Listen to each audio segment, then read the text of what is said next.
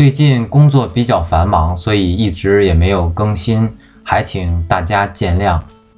有朋友给我评论说，就是节目的声音，有些节目声音比较大，有些节目声音比较小。因为刚开始我是拿手机录的，后来就改成用笔记本录，可能稍微好一些，所以就造成了这样的困扰。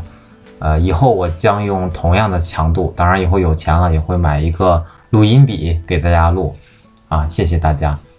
好了，我们言归正传，开始今天的节目。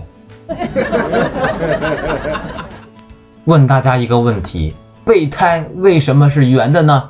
因为方便滚呀，方便滚蛋呀。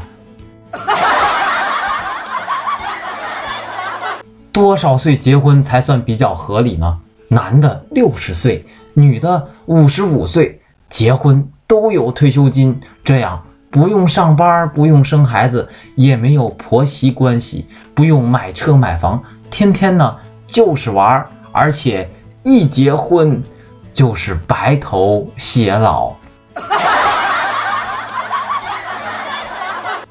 渣男和垃圾食品的共同特点是什么？